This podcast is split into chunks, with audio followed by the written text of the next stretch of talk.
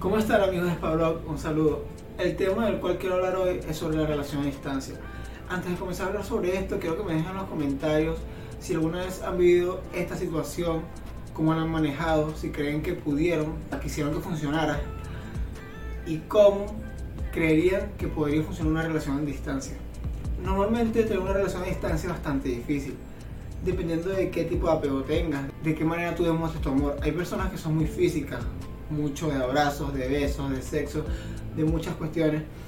Y se les hace difícil porque obviamente la persona está a kilómetros de ti y es algo frustrante. Yo la verdad creo que sí podría funcionar una relación a distancia dependiendo del amor que se tengan y el compromiso y la lealtad obviamente.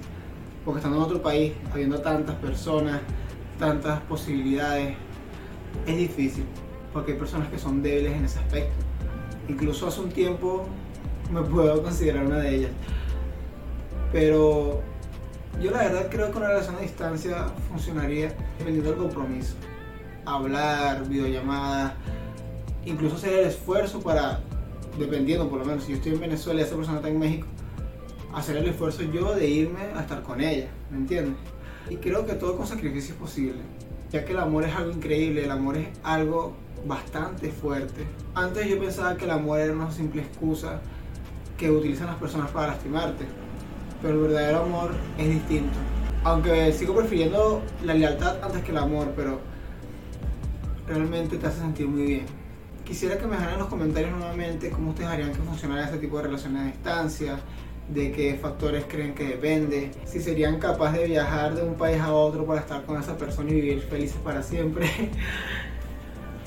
son muchos factores, la verdad, pero yo en lo personal sí creo, a pesar de que sea una persona, yo sea una persona más de físico, de contacto, pero creo que si en algún momento se presenta esa situación, que creo que a alguno, al menos una vez le habrá pasado, esa situación en la cual estás enamorado, tienes una novia y esa persona que tanto ama se tiene que ir del país, sea por un mejor futuro o sea porque se va a mudar Díganme cómo ustedes sobrellevarían esa situación, qué harían al respecto. Además de llorar, yo lloré. Pero bueno, solamente quería expresarles eso y bueno, saber su opinión.